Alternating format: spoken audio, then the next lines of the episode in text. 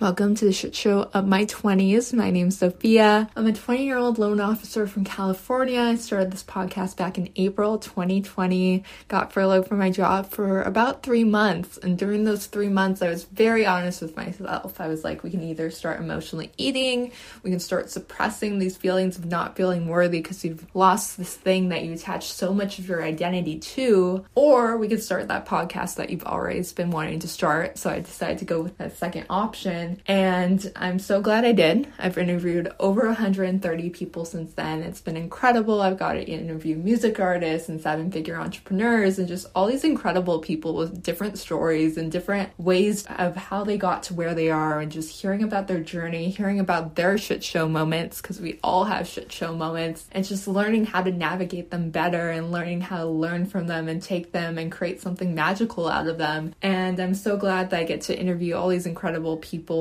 and I am such a big believer that you can radically change your life in a year. You can just radically change your circumstances, where you're at. And I remember being 19 and just trying to get a job and applying to like, I was applying to Ross and like a smoothie bar and like all these places wouldn't take me. And I was like so offended. I was like, why is no one taking me? And then I finally passed my NMLS test and then I got a job with a major mortgage company. And I was like, oh, that's why they didn't take me because I was meant to go down and get this job instead of that job. And I went from being 19 with zero dollars in my bank account and just being so stressed stressed about money and so stressed about like, is it going to come into my life? Do I, what am I going to do about this? to being 20 year old with over 60 grand in savings. And I think one of the big changes that I made between those two was even when I had zero in the savings account, I still believed that I was abundant. I still believed that money was going to flow into my life. I still believed in something that I couldn't see at the time because I knew it was just a matter of time before it was going to come. So I'm such a huge believer and you can radically change your scenario. You can step into that next version of you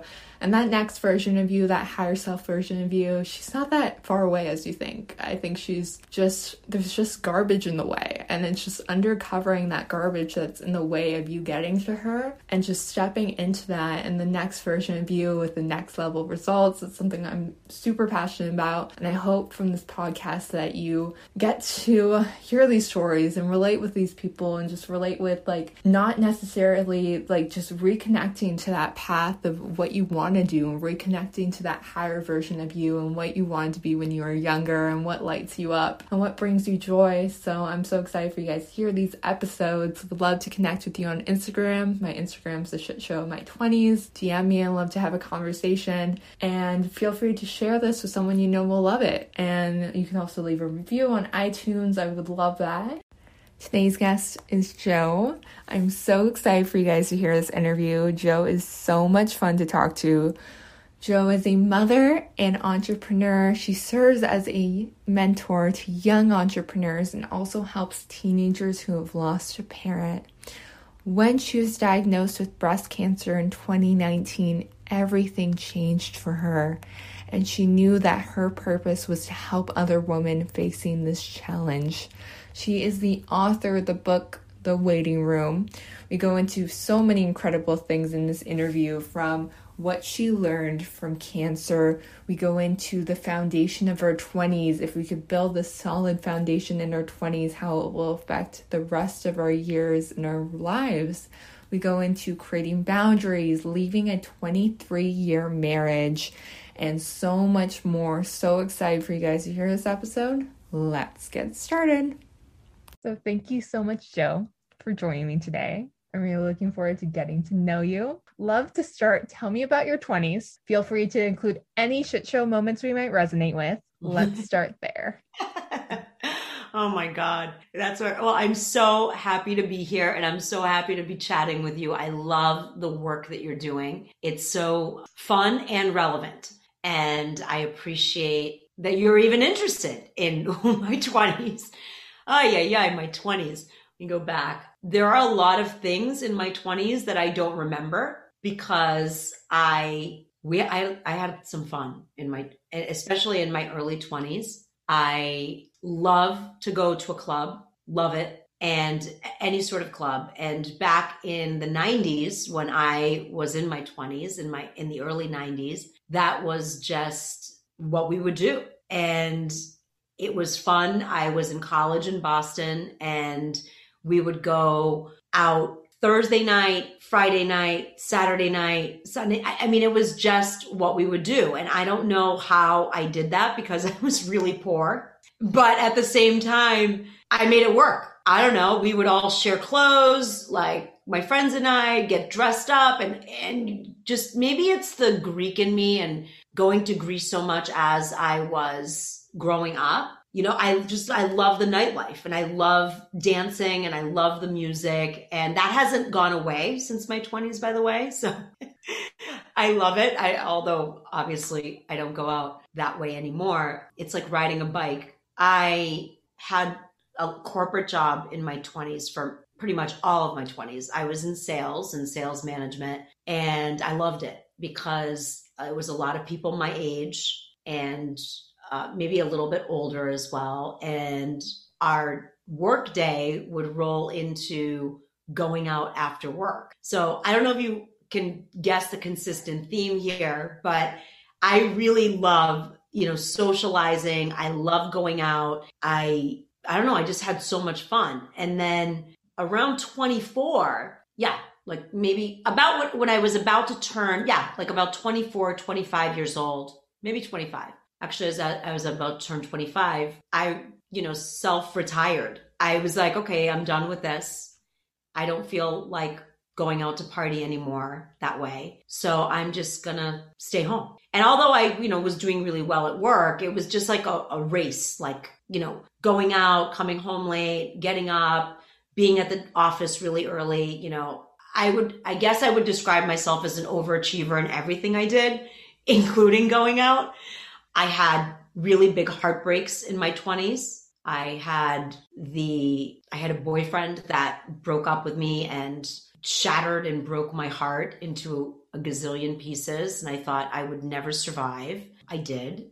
And I think that it made me really aware of what I didn't want after he broke up with me. I went and found the complete opposite of what was him and I ended up getting married very young in my well which would now be considered very young but back then 25 I don't think was very young.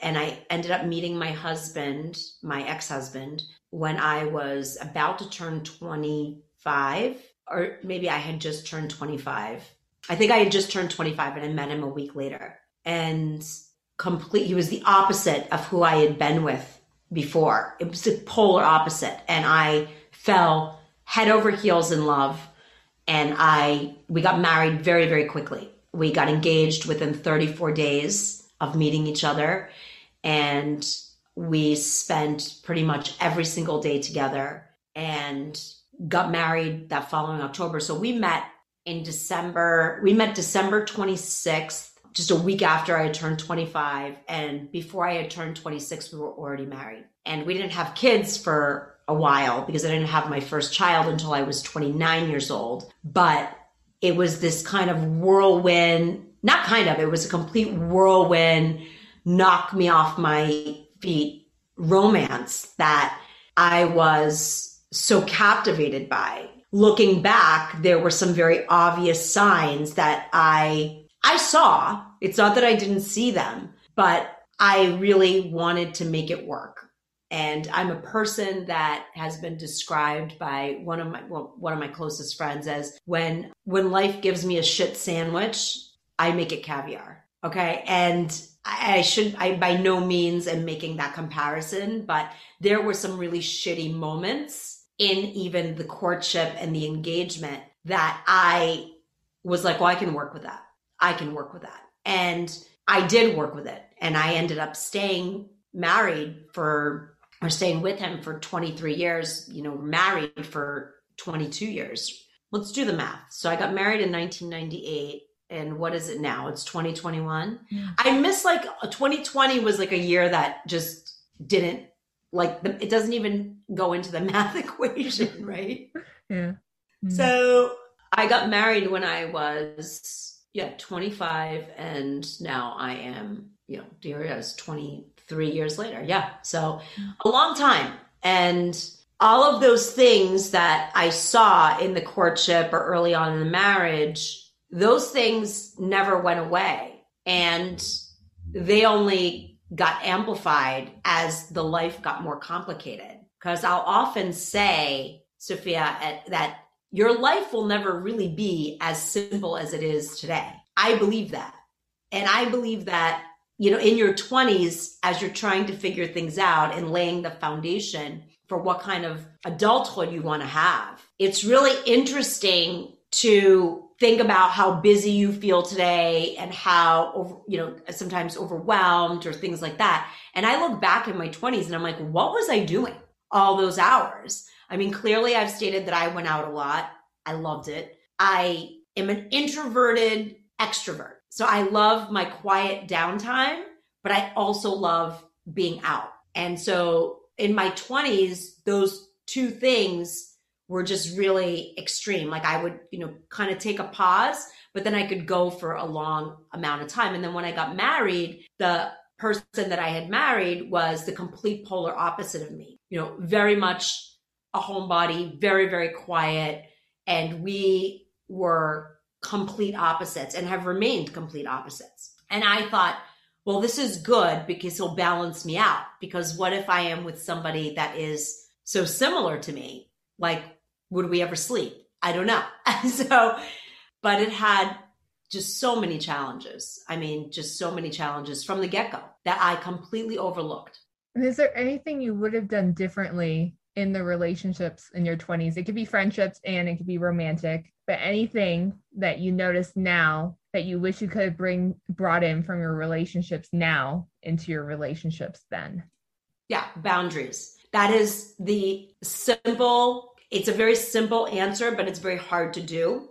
It's very easy to say, but executing it, we don't always stick to it because I me I can't speak for everybody, but I'm going to just put it out there. We all want to be liked in in some capacity, I would assume. And I am a people pleaser by nature. I want to make the right decisions and quotations and and you know really want people to like me and i really that was really important to me in my 20s and it's not as important to me now at all i you lose i shed a lot of inhibitions um, just having gone through so much more life but i really wanted to be liked and really wanted to do the right thing, which I don't even know what that means anymore. But I grew up in a very Greek uh, uh, immigrant household situation, and with that with that comes a lot of cultural built-ins, a lot of obligation, a lot of this is how we do it. We show up for X, Y, Z. You go to things that you go to everything you're invited to. You show up with a good attitude. And I remember it wasn't until like my late 30s that I was like, yeah, I don't want to go to that. And I'm I'm okay not going to that. And I am a person who really doesn't have FOMO and I I haven't had FOMO. Even in my 20s I didn't have FOMO. I don't know, maybe I'm missing a chip or something, but I just went to a lot of stuff that I didn't really want to go to. And I always now ask myself, am I doing it out of obligation because of the way I was initially like trained and raised? It's like, yep. Or am I doing it because I want to do it? And I always go back to my why. And I didn't ask myself in my 20s why I was doing stuff. I was programmed from my upbringing. I was programmed from my need to please. I was programmed from how people would perceive me on the outside. It was always really important to me how people saw me. And I think the reason why it was so important to me was because I was hiding so much angst inside. I wasn't good with myself. I knew almost right away that my marriage was something wasn't right. I knew I had a really challenging relationship with my mom, especially in my 20s. And I knew I felt disjointed and I would try to always show that everything was okay because that's how I would get through things. And that only got more intense as I got older. And now when everything kind of falls apart and you just decide that you just don't want to I just decided I just didn't want to play the game anymore. Like it was almost like I'm oh, okay, like picture it like okay, I'm taking myself out of the game and I'm to really just really follow my gut from now on and I'm going to disappoint some people. I was really afraid to disappoint people in my 20s. And I wish, and that's not necessarily anybody's fault or doing but my own. Uh, I am the person that set these standards for myself.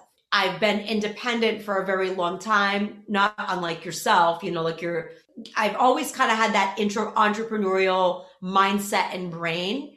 And I would kind of create these stories in my head of if I do this, this, and this, then these people might get disappointed. And I don't know that they ever really would have cared. I think I just made the story bigger than it was. And I don't do that anymore. Mm. In my 30s, I think I really wrestled with that. Like I would over explain myself a lot. And now I just really don't explain myself. it's like one of those things that comes it's like a privilege that comes with age. But I also wish I had some of that, like a nice big dose of that in my 20s. Because I think about all of the stuff and all of the time that I could have gotten back. I would perseverate on things that didn't matter. I guess that's what it is. You got to figure out really what matters to you and be unapologetic about it. Mm-hmm. And I don't know. I mean, I'm definitely raising my daughters that way as much as I can, but we are still, I think by nature, just programmed in, in society to try to please. And we, I end up, I ended up not pleasing myself. And then when you can't please yourself, then nobody else is really being pleased because it's not full. It's not real. It's not authentic. So I would go through the motions and do the things, but I never really wanted to do them, a lot of them. And I understand there's things, there's things that you have to do and there's things that, you know, that are obligated, you know, like you got to get up and feed your kids if you have kids and you're 20 or whatever it is, or you got to show up to work and you got to do those. I'm not talking about those things. I'm talking about people imposing their own things on you and how they see you versus how you really want to see yourself. And I remember when you and I had first had a conversation, you said to me that you didn't think it would be authentic for you to go to college right now because you would be doing it for other people. Mm-hmm. And I just paused. I remember I was in the car driving and I thought, this girl is going to be okay no matter what she does. That is such a bold and beautiful and amazing way to be at your age. And I certainly was not that. I am that way now, but I wish I was, I wish I had a nice dose of this then. Hmm. I'd love to go back to, you know, you're raised thinking you have to show up to every event, you have to go to everything. You're not allowed to say no, that's rude. like you you were yeah. raised that certain way. What was it like for you to break that and say like no, I just don't feel like going to this event, so I'm not yeah. going to go to it and kind of like opening up those conversations of like how was that whole process for you? Yeah, so I'll tell you I'll, i can tell you a snippet about how that process was. It was really hard, but I remember having a conversation with my mother, and this was years ago. So let's say it was like seven or eight years ago. Okay. And I remember having a conversation with my mother and saying to her, by the way, this weekend I'm not coming. My family and I are not coming to X. And it was, um, it was a memorial, actually. I remember exactly what it was. It was a memorial service for a dear family friend of ours, the mom of kids I grew up with. And I had so much going on in not other things that I wanted to do, but so much going on. I was in such a, I was having such a hard time in my relationship and keeping my family together, my two daughters and my marriage, that I just didn't have the capacity that weekend to do it. And I didn't explain it that way because I'm sure if I had explained it that way to my mother, then she would have been like, okay, honey, you do what you need to do. But instead, I said, well, I'm not going because, you know, it wouldn't bother me if they didn't come if it were if it were me and people just need to understand that i started to make all of this over explaining excuses kind of thing to defend why I wasn't going, where I really wouldn't share why the heart of my why I wasn't going really was. And my mom uh, said to me something very hurtful at the time, and she said, You really don't care about anybody else, do you? And I thought to myself, well, she really doesn't see me. All I do is care about other people. So much so that I'm in this marriage that is so dysfunctional and unhappy. And I'm trying to keep it all together for myself, for the girls, and, and, and ultimately for him. And I was in so much pain that I couldn't, I couldn't do everything anymore. So what I did was I started to make these kind of bold, and I know it doesn't sound like a big deal, but culturally for us, it's a very big deal for, and especially in my family. So I, after that, I was okay with my mom saying that to me because I knew it wasn't true. And I remember, I remember thinking at that moment, just because somebody says something doesn't make it true. I know the truth and I have to be okay with how I feel and I have to do what's best for me and my family right now. And that might include not going to things. And it was just a hard transition. But the more I did it, the easier it became. And that was kind of the start of my self emancipation, I would say. Like breaking through, and you can still be a very fabulous Greek girl, but meld the traditions into the modern day and what was going on in my own family and in my home that I wasn't ready to share at the time.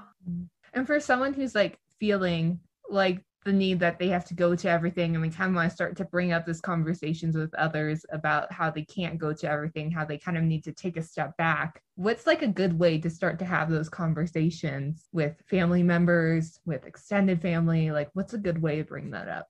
Yeah i think it's a case by case. Listen everybody knows their own family and their dynamic really well and you have to be okay with the outcome before it even happens so I think a good way to start is taking a look at how you really want to spend your time. And if there's something that you're doing really just to bring happiness to somebody else, that's completely fine if it doesn't make you miserable. Okay. So a good way to start having those conversations is to just simply go to the person that you feel is going to have your back the most that's going to give you the least amount of resistance and start there and say, Hey, I'm thinking of, know, imaginary scenario. I'm thinking of, you know, taking a little break right now because I'm so overwhelmed with work and my life and everything else. And I'm just kind of reprioritizing. And it doesn't mean I don't love you. I love you the same whether I show up or not. But there's only so much that I have to give right now. And I don't know that is how I can spend my time at the moment. I don't think that that's permanent. Maybe it will evolve. I mean, that's how I would start it, or just simply, I wouldn't make an excuse. That's the thing. I wouldn't lie about not wanting to go because the invitation will keep coming. You also have to be okay with people not coming to your stuff. Okay. It's just about how you want to spend your time because time is, I always say, I mean, Love and time are the two things you can't buy. You just can't buy them. It doesn't matter how rich you are. It doesn't matter how much you're willing to spend. You can't buy them. So really focusing on how you spend your time, especially in your 20s, I think is really a great foundation on how you spend the rest of your life because your 20s are your first decade where you're, for most people, not legally obligated to be in school, right? You're not you're really making, in most cases, the decisions that you want to make for the first time in your life. The government is not saying you need to go to school, right? Beyond 18 years old. You can choose to work in most cases, however you, wherever and however you want. And the habits that you develop there, which is why I do what I do and I share this advice with the 20 somethings, I think will lay the foundation of how you handle things going forward much easier. So it's almost like training people, right? So if you train people that you're going to do whatever they want you to do in your 20s, they're going to expect that forever. So if your life gets more complicated and it gets busier in your 30s, okay, but you, those people are still going to expect the same things. So I think it's really important to just set your boundaries in your 20s with what works for you. And I say this as a person who thinks family is the most important thing and friendships are the and relationships are the most important thing. I'm not saying go, you know, rogue and, you know, just, I, I'm not saying that at all. I'm saying ask yourself why you're showing up for something. If you are happy going to everything and that's what fills you up and that's where you want to be, then yeah, be there. But if you are miserable and resentful, doing something out of obligation, you need to ask why. You need to stop yourself. You need to take inventory of how you spend your time and you need to understand that relationships that are that are meant for you will always survive you not showing up to something. And right. those that are not, well, okay. I love how you keep mentioning foundation of your 20s. Mm-hmm. And what I would love you for you to go like deeper into that, like boundaries, relationships. What else when you see the foundation of your 20s, what else do you see? I see my own foundation you're asking or the foundation that that I am helping people build like build. It could be either one. either, either one. Okay, we'll start with mine. So the foundation of my 20s although I was always outwardly outspoken and I appeared confident and I was confident in my work and I had success very young and I was able to grow in my career and all of those things, I always didn't feel worthy. So my self worth, I would say, if you can close your eyes, right, and visualize building a beautiful house, okay, you've got to dig a very, very, very deep, you know, hole towards the core of the center of the earth. And then you need to pour really great, strong materials down first. And you need to give it some time to settle. And then you can start building the floors of your house. And I see the 20s is that is, is your hole has been dug so far, right? Mm-hmm. And now you need to think about the materials you're going to use to pour that, that foundation that is going to be the strength to carry you through the rest of your life. And that means the, the house that you can build can be small to begin with, and then you can add on to it. You can make it higher. You can make it simple. You can renovate it. There's a million things you can do to that house. But if that foundation is strong and it's solid and it's built with love, then you can go anywhere in that house. That house will always work. Okay. And my foundation in my 20s was shaky. I had grown up in a, uh, interesting, I had an interesting childhood. My dad was very, very sick for most of my life and ended up dying when I was 16. So I think that that's the age of my, it's the hard, it was the hardest age to parent both of my daughters, I'll tell you, because that's when my initial trauma happened, right? So I think that I know, not I think, I know that my, my foundation in my 20s was built without having all of the elements that I wanted to put that I that I wish I could have put in that mix. So that's why right now I am so focused and hyper focused on saying what are the ingredients you need Sophie? What are the ingredients, you know, my daughters need? What are the ingredients that all the 20 somethings need because your foundation is so important. It doesn't even matter if your house is perfect. It doesn't matter how it looks. It doesn't matter how beautiful the flowers are. That stuff will come and go. It will come and go. It will change with the seasons. I've had, you know, huge earning years and I've had years where I've had losses. I've had, you know, relationships. I've had breakups. I've had highs. I've had lows. I've had health. I've had cancer. I've had all of that. But if the, if the foundation in my 20s, I believe, was built on the knowledge that I have today, I think that a lot of those things probably wouldn't have even happened. My experiences through those things would have been better. I think things are going to come your way no matter what. But if the foundation is strong, you can weather it much easier. And so Boundaries, I talk about boundaries all the time. If you're a person that people are so used to you responding right away, okay? So let's start in your 20s. You're constantly, you guys are constantly on almost accessible. I notice that when I communicate with you personally and you and I have like this very natural back and forth exchange and like a little, you know, I think like a sweet Instagram relationship, right? Yeah. You always reply back right away. I always also reply back right away. So I'm like, oh, it takes one to know one. That serves me really well in business. I'm sure it serves you really well in business too. But I also have set it up that if someone texts me and they don't hear back from me in like an hour, it is literally like send out the National Guard. Okay. Okay. And then I have to explain like why I don't want to talk. And I have like, I, I always say, I, I always reference this like line in one of my favorite Kanye West songs where I've been talking to God for so long. He's, you know, finally talking back with my click. And I'm paraphrasing Kanye, so don't sue me. But I, I, I believe that to be true in every cell of my body. I think that I have the most incredible friends in the entire world.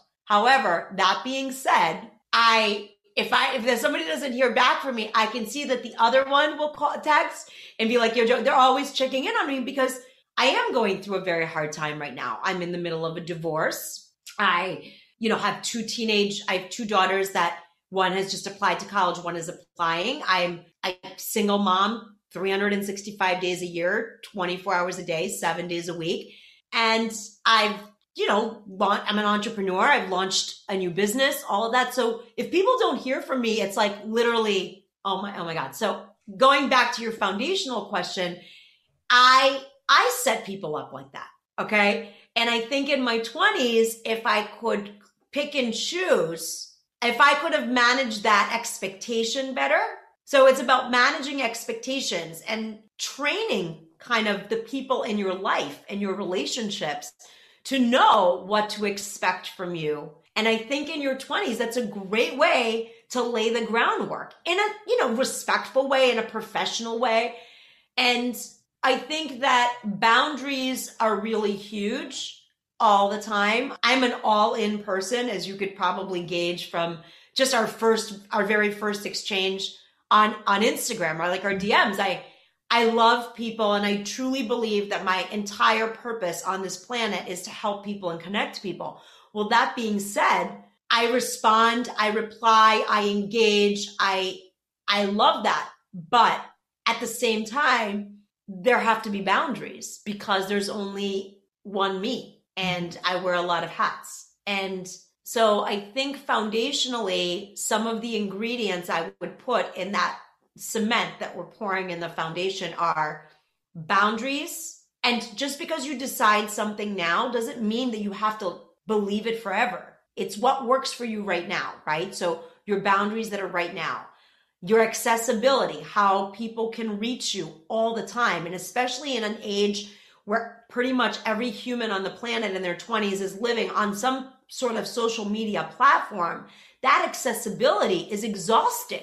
I really don't know how you guys do it. I don't know how you do it. Okay. And I, you don't know what the downfall will be of that going forward. Okay. So setting boundaries and expectations around that. One of the things I would pour in your foundation right now, which is a radical thing, is you take a, a set amount of time every single day, 365 days a year, and you put all your technology away and you do something completely technology free, which I, you know, daydream. I, I teach people all the time how to daydream, right? Where you close, you shut everything down. You don't even need to go for a walk. It, it doesn't even matter where you go, but even just take some time and daydream about yourself. Daydream about the future. I often worry because everybody's on all the time that all of the inventions that we use today that people have come up with what if they were always watching, you know, on their computers? What if they were always on social media? Would they have even invented that? Okay, so shut everything down. Start with 15 minutes. Start with 15 minutes every day. And you don't need any money to do this. Everybody can do this across every sort of social socioeconomic platform where they can take 15 minutes and it can be at any time of the day and schedule it like it's a meeting. And it's a meeting with your mind and your hopes and your heart and your dreams. And picture yourself a year from now. Okay. And what are you wearing? What are you doing? What are you eating? Who are you talking to? What music? How does that feel? Okay. And start daydreaming about yourself. Take yourself out of your current reality and other people's reality, which companies are spending a lot of time marketing to get you hooked. And I know about you, but like when I scroll on my feed, I'm like, oh, I could stay there for hours. It's fascinating to watch. But take 15 minutes and pour that into your foundation. Another another huge recipe, another huge not, not, recipe, what um, ingredient is real self-love, okay? To start to really love yourself just as you are in that moment, to forgive yourself, to let things go that you've done. Don't replay the story, learn the lesson and move forward. Let shit go. Okay. And, you know, really deciding in my, in your 20s as you're pouring this foundation, do you want to be right all the time or do you want to be happy? Because sometimes those things do not line up more often than not. Okay. And I was so hell bent on being right all the time that I would like, you know, and I'm not saying be a doormat. I'm saying the opposite of that. Give yourself the freedom to say, I don't really understand it right now. And I'm not here to figure it out. And I'm not here to solve the problem. If it's something that's not life altering or really just really so important, let it go and take inventory of what's important. So start with those ingredients and mix that into your foundation and build it into the small stuff. Okay. Into the small stuff that you're doing.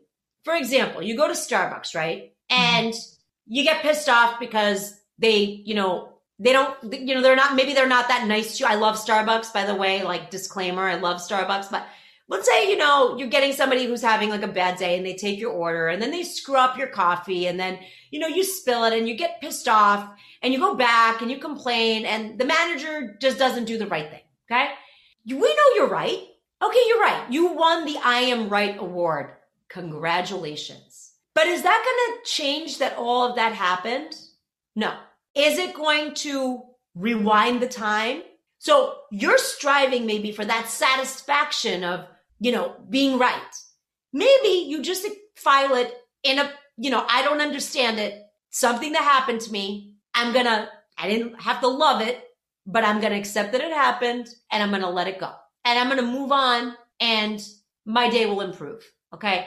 In situations like that, I think I spent a lot of time. Not I think. I definitely spent a lot of time, which you're, I never, you're never going to get it back.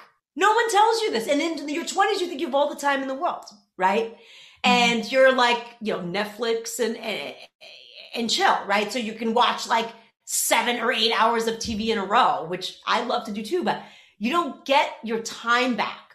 So think about when you're spending that time trying to prove you're right when it's not like really going to change the outcome at all. I, I think that that's a, a really important thing to keep in mind in a lesson going forward. Like think to myself, like think to yourself, okay, I know I'm right. If you know you're right, sometimes that's not sometimes every time that's enough mm-hmm.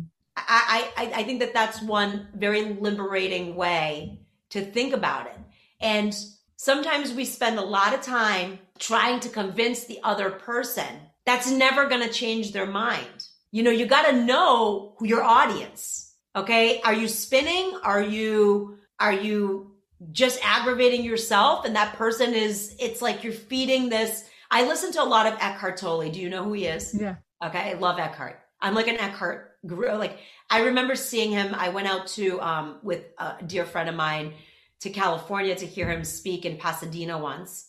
And it's like when he came out on stage, it was like the biggest rock star in the world. And there's this like gentle man and he's just sitting there with his glass of water and a plant, you know, and it's just the most epic thing you could listen to. But anyway, so I, I remember Eckhart saying, like, you know, if they knew better, they would do better. Okay. And, you know, feeding that kind of pain body that he talks about. And I think a lot of times, not I think, I know a lot of times in my 20s, there was always that, like, I would get that rush of the from the argument or that 30 second victory of being right or yes or proving my point. And now I don't really care. I I'm okay with not being everybody's flavor. I'm okay with, you know, I'm right, I'm wrong. I just know that I come from a good place. I I think that that's the the purity of the if your heart is pure and your intentions are good, that's really that's and then you back it with action. Of course you're going to make mistakes. Of course you're going to be right. Of course you're going to be wrong and and sometimes there's something in between that we don't even know. But really just not trying to change the other person.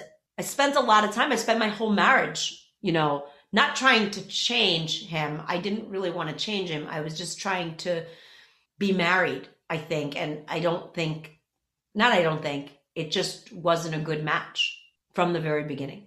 Is there anything that happened or anything that really helped you through, you know, leaving that relationship and anything helped you with that process? Yeah. Um, the cancer really helped me. I had had cancer in November of 2019, and my marriage, we separated in the beginning of June of 2020. And I think a lot of people just, when they assumed, like, you know, like everybody got a puppy in the pandemic, it was like, oh, people are also getting divorced. It really had nothing to do with the pandemic at all. I knew during my journey with cancer that something that, that, that this just was not it's it was just never going to work. When i was in my lowest moments there was just no emotional connection. And i knew i had to get through the cancer. I obviously not obviously i don't know if it's obvious to anybody but i prayed for a different outcome in my relationship but it became very very apparent and very obvious but I was in it for so long that I almost couldn't recognize it myself. And it was my daughters, interestingly enough, that gave me the courage to make the decision. They both came to me unprompted and said, uh, I, have never shared this before, actually. So here it is like breaking news, I guess. My daughters came to me and they said, Mom, we are really worried about you and we want you to be happy. And we don't think you can be happy in a relationship with dad. And we're off to college soon. And we really think that it's time for you to move on. And it was the hardest thing I had ever heard. It was harder than the you have breast cancer call. It was harder than it, it was just, it was really hard to hear it, mostly because I knew it was true and there was no more hiding.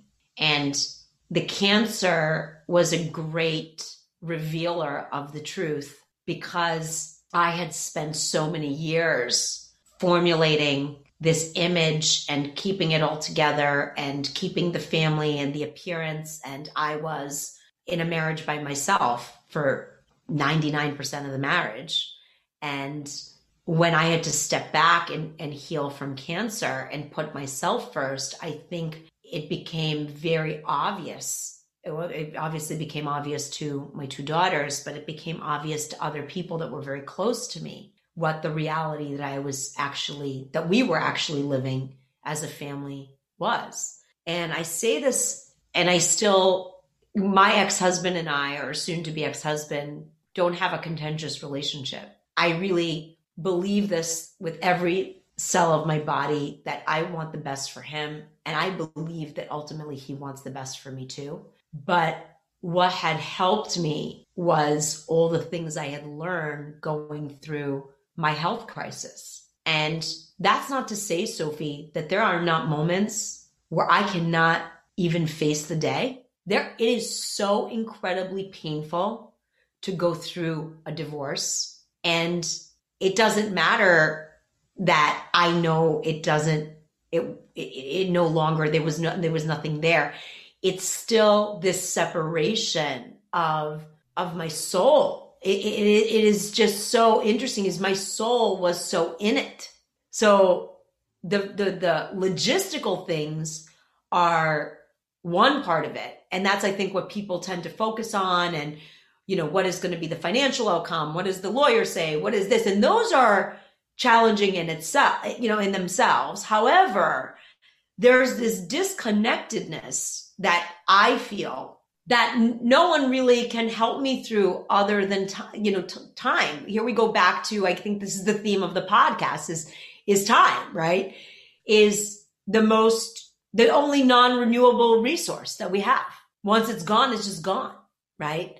And you can't regenerate it. And I really take inventory of my time and how long I spend and giving myself the grace to really not be okay because there are a lot of times that I'm not okay.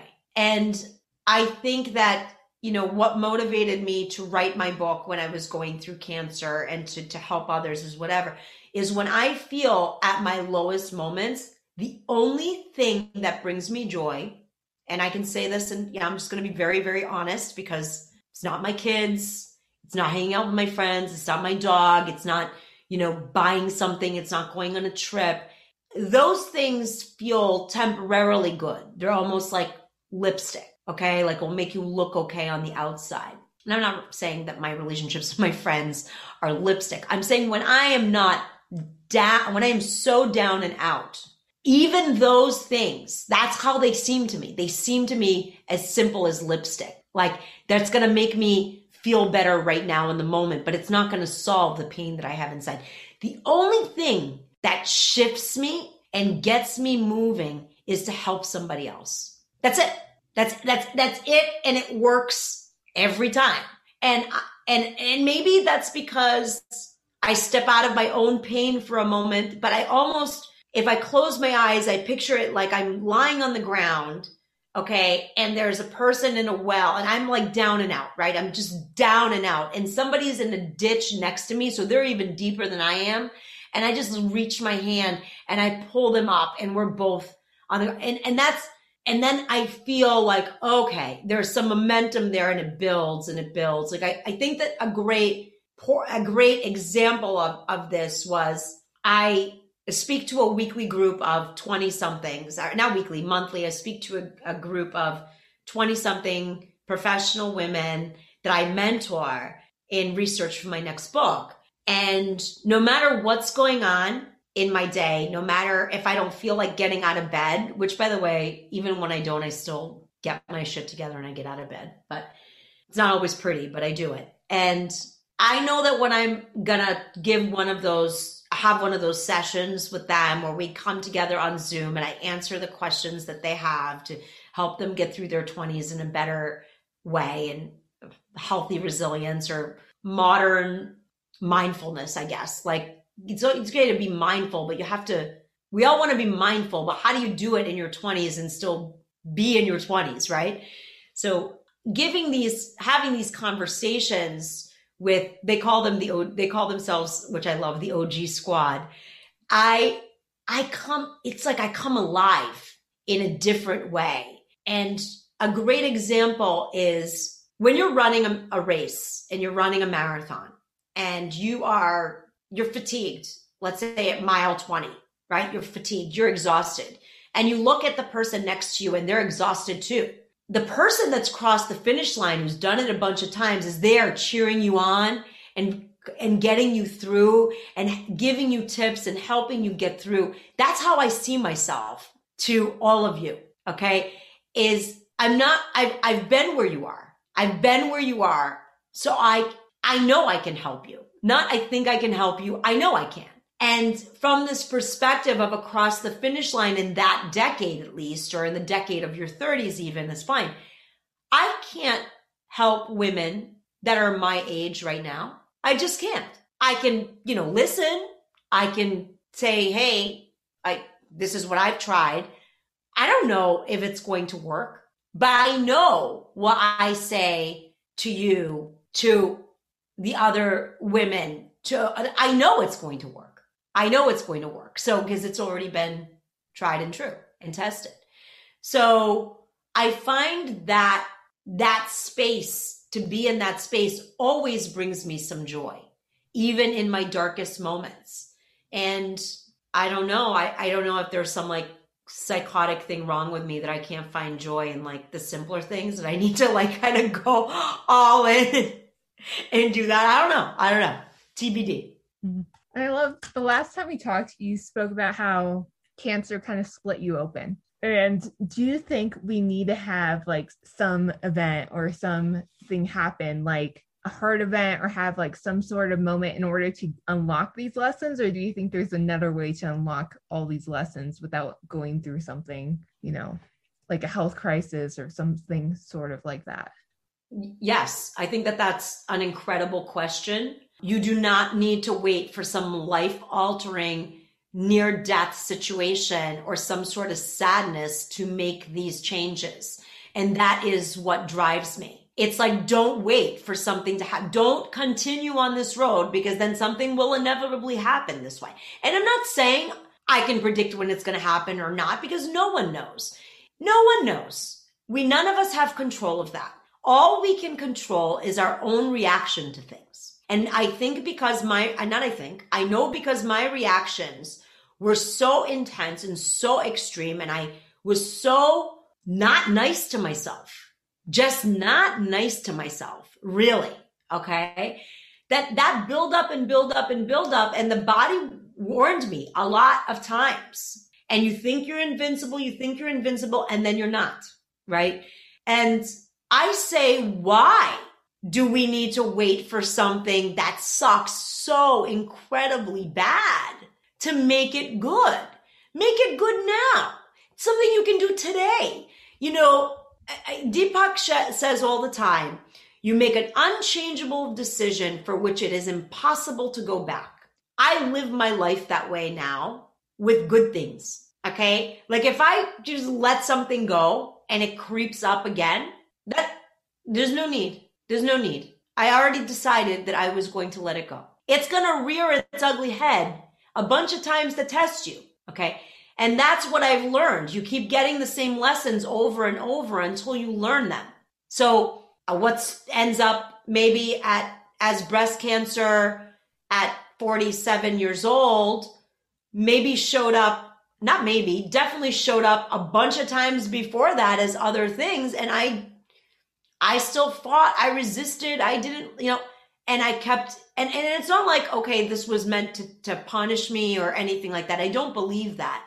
I don't wish it on anybody. It was the hardest. It's so hard. It's so hard, but it is my greatest teacher, which I think has made me a great teacher in that sense. So you don't need to wait to get cancer. Learn, learn, learn the lessons without the shock value Okay. And I think a lot of times we're conditioned to have this like big event or some life altering moment, or it's like I'm at the depths and then I could turn around. And I'm here to tell you it doesn't need to be like that. And how beautiful for it to not be like that.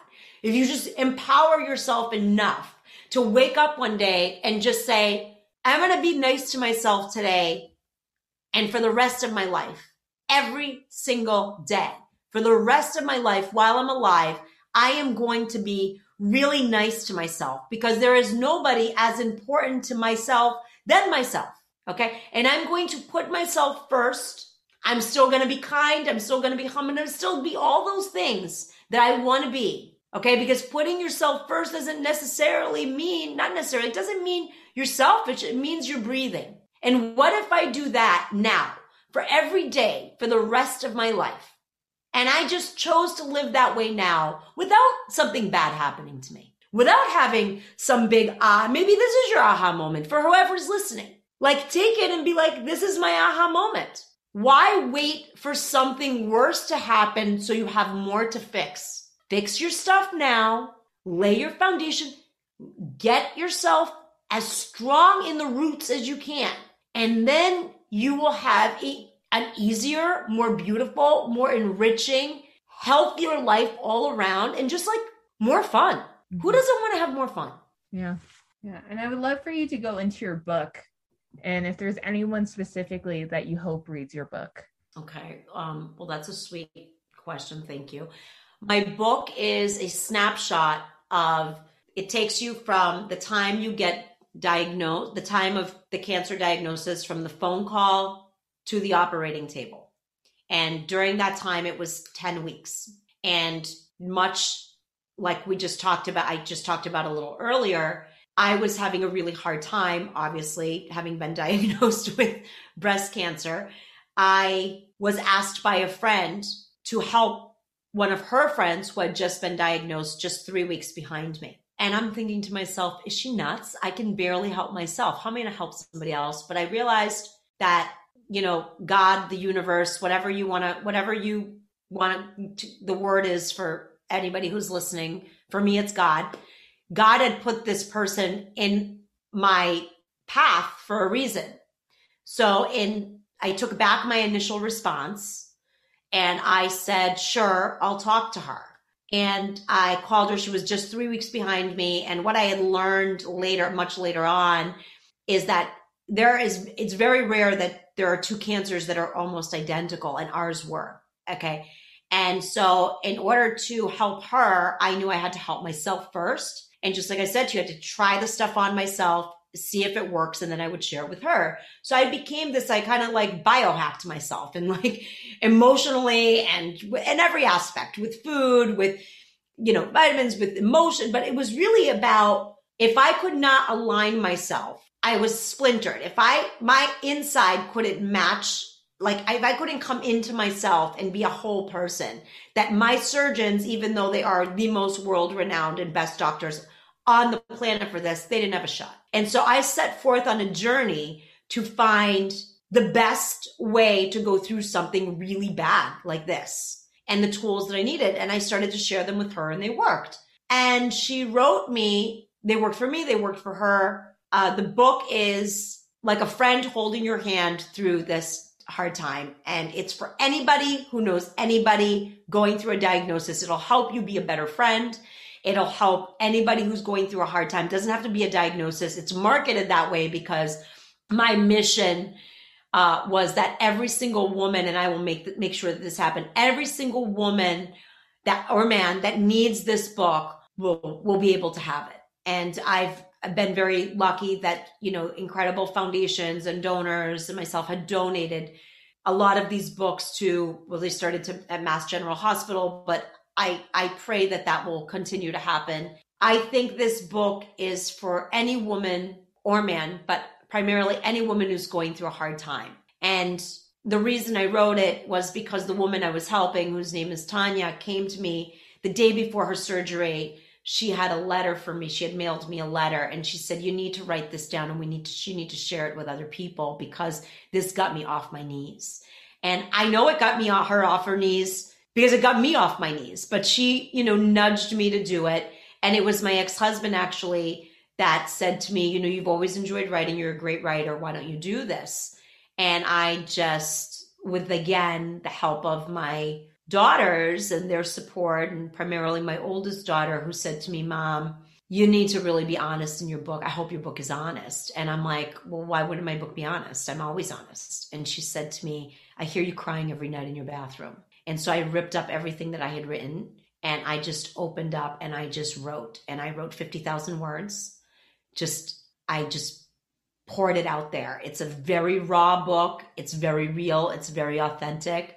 And then when we went into quarantine, I had kind of an epiphany one morning and I sat and I wrote, I think, for 10 hours in a row. And I wrote this 28 page document that I sent to my editor, my publisher. And I said, these are now the tools that go with the story because a memoir is just a memoir. And there's you know everybody's got listen i'm not unique. Everybody has gone through a lot of stuff okay? But it's what i learned and i put it in this kind of practical you can do it without spending any money tools. I think a lot of the things that we need at least i need is here try this. It's going to make you feel better. And it's not going to add a lot of stress to your life. And i talk a lot about relationships and and I'm very honest about the point of my marriage and in that and my children and my friendships and I think a lot of people that are going through a hard time might be able to it might be able to resonate with them and they won't feel alone. I felt so alone at that time. I didn't feel like I could find something to read that really got me and this gets you. You'll get it. I, I mean, a lot of the feedback that I get from patients and people that read it that are not patients say, you know, um, everybody needs a Joe holding their hand. And I'm like, oh, that's sweet. And then that's how, that's how the book, that's how I, that's what I needed and I couldn't find. So that's what I'm hoping this will be for others that also need it too. Mm. And it's quick. It's a quick, it's a quick read. I, we cut it down because I was the nature of who might be reading it you don't have a lot of time to sit and like read a whole novel. And it's a snapshot in time. And you know, it'll get you through any hard time. Hmm. And what made you have that realization that I have work to do on myself before I go to the surgery table? Like, did you just know that, or like what sparked that realization in you? I knew that everything, all the tools, your questions are so good. All the tools that had gotten me that far had also gotten me sick. So if I use the same tools to heal, how is that going to work? Yeah, they could go in and they could cut out the cancer, and that's what they do better than I think. Like, I'm so blessed to be where I am for so many reasons, but one of them is because I'm so close to Mass General Hospital and I had access to these incredible doctors and and all the doctors around the world that sacrifice like their time and their life to help others heal is, is incredible, but that is only one piece of it. I knew that everything that I had done, if I was going to continue, it's the same thing. If you always do what you've done, you're always going to get what you've got. Right. And I was like, okay, they might be able to cut it out, but how am I really going to, what is this trying to teach me? And I sat with the cancer for 10 weeks, which is very rare and and it's rare for me because like if you knew me before or even now like if i want to get something done i get it done. Like what i wanted you uh, you know i wanted to shoot with you for my youtube channel and what i do i reached right out to you and i'm like boom we got a date but boom boom boom boom boom, boom we did it. I'm a doer and i was not a doer there. I thought i'm going to miss the lesson. And of course i was very privileged to be able to live with a cancer for that long because it was a very slow growing cancer and so I understand that there are people that will listen to this who know people or women that have listened to this that they they get the diagnosis, they're in the OR the next day or they're in chemo the next day. So there is not one second that I am not on my knees thankful that I was not in that situation. Okay. That I could take the time. So I also saw the time as like I had to go through it and not miss the lesson. Of course, now me talking about it you know, a year and a half later, I have this different perspective, right? Almost two years later, no, a year and a half later. Yeah. Well, a little over a year and a half later. But then I was like, wow, this sucks so bad. And I just wanted, but I, I sat with it for a while and I knew that I had been so disjointed and I was running and doing all these things. And I don't mean physically running, I mean running from one thing to the next and always trying to achieve and always doing this and always doing that. And I thought, I can't get, I can't heal from cancer this way because this is part of what got me where I am. So I need to really, really listen here. And if I need to listen, there's something that I haven't heard. There's some lesson that keeps coming at me that I have not paid attention to. And what is it trying to teach me? And this is obviously reflective talk right now. Mm. But during, but there were so many dark moments. And because it was 70 days, okay, there were 70 times I had to get up. And it's not like all of a sudden then you have the surgery and the cancer is gone and you have this reconstruction and all the stuff. And then, and then it's all like, oh, okay. Yeah. No, it's, it's much, it's much like the pandemic. There's life before and there's life after. They're not good or bad. They're just different. And there's life before cancer and then there's life after. And it's, almost like a not almost but it's been kind of a metamorphosis for me of a complete transformation. And i don't think that i would be it's almost like the cancer would have been wasted on me if that's even a thing okay? If i had just gone through it the same way i had gone through everything else i knew i had to wake up like really really wake up to myself. I didn't know i was doing that at the time. I was subconsciously maybe doing it but there were parts of me, you know, it would be different day by day, but I knew enough to not push.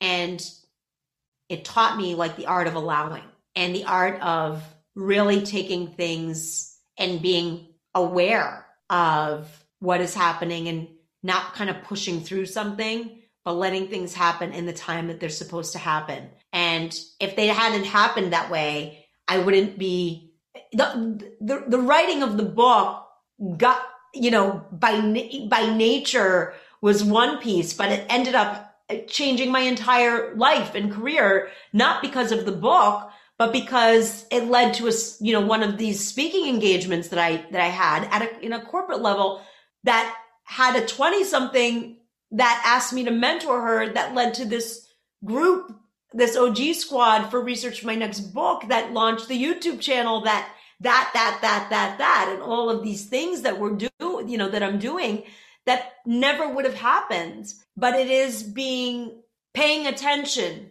to what's coming your way and what's really for you and really staying in alignment with why I do things. And and there's not a day since my cancer that I am not aware of how very lucky I am to be alive. And I think that that's what changed. Mm-hmm. I definitely took being alive for granted, even with the loss of a parent, even with the I understood mortality at the age of 16. It wasn't like shock and awe. But I every day I wake up, it's not that it's not that it goes away, you don't think about it. You think about it. It's some days it's harder, but then there's this new type of gratitude that comes with just being alive. So I say, why not have the gratitude now? This is what I'm trying to say. Let's start now. Don't wait. Don't wait. I have a couple final questions for you. One of them is what's something you're really excited about right now? I am super excited to launch, uh, create and launch a new offering to create a community for 20 somethings, like something that I am making just for them, just for you guys, that is really going to move the needle, that is going to be part of a big movement towards just being better in yourself, which will ultimately make your life better and the world better. I genuinely want to help people have a better journey. And I know there are bumps in the road, and I know that there are things that are inevitable, and we don't know what's going to happen. But I know I can help people have a better experience because that's what my purpose is here. And, you know, to help them that way and then create this connection and community to help people and connect people. So that's what I'm super excited about right now. And one of my daughters is graduating from high school in a, in a few days and she's off to college and she's really happy and excited and that makes me it makes me happy to see a woman I have raised launch into the world with these big hopes and dreams and being true to herself and another one that I have on the launching pad, ready to go as well, who's applying to college next year, just figuring out who she is and, and what she wants out of her life. It's a beautiful thing to watch. Yeah. So that brings me, that, that's what I'm super excited about. Hmm. And if you were to go back in time and I love you're, this. I love this. I love this. and you're going to go and you're going to sit down on a table. You're sitting at the table and you're staring at 20 year old Joe and you're smiling at her and you're looking over at her. It's up to you. You can talk to her, you can not talk to her. What would you want to do in that moment and what would you want to tell her? I'm crying. I'm like, it's just, I would say, Joe, you are enough the way you are. You are just enough, just the way you are. And don't you ever second guess that. And you are loved and you are worth it. And you are so beautiful on the inside just keep looking on the inside because you are enough. And I'm crying. so I'm so surprised because that's like the question. Like I ask all these questions, but like that's the question where people start crying. And I'm always surprised that's well, that of course. it's, don't be surprised. It's, it's just nobody ever asks you that. Yeah. They say, "What do you wish you knew? What do you wish you did differently? What do you wish?" But going back and talking to yourself as a 20 year old i mean I'm, I'm still crying it's a beautiful question don't stop asking it sophie i'm not i'm gonna keep don't asking stop asking it. You, you bring such a light it's so beautiful I, I tell my own daughters these things all the time so it's good to tell yourself and to tell my 20 year old self well she thanks you too mm-hmm. Well, thank you so much for doing this today. I am so I was so happy to do it. I always enjoy our time together, and I know we'll be spending some other time together soon. I am absolutely sure of that. Yeah. And where can where can we connect with you online? Connect with me online at Joanna Chanis, just my name, at, at on Instagram, on uh, Instagram and Facebook. I'm a novice to TikTok, but I don't know. Um, YouTube is about life with Joe. Uh, we have some test episodes up there, but there'll be there's a whole series. There's a whole series one coming um, throughout the summer. We're really excited about that, as well as it'll be re- released in a podcast format as well eventually. And joannachanis.com is coming with some really fun. I know we were talking about some fun brunch activities mm-hmm. and things of the sort, which I'll pick your brain about. But at Joanna Chanis, and, and as you know, I answer my own DMs. So please reach out to me. I even if people have questions, please, I'd love to help. So thank you guys so much for listening. I'd love if you can leave me a review on iTunes. Please feel free to share it with any friends you think the story would resonate with. I hope you guys have a great rest of your day.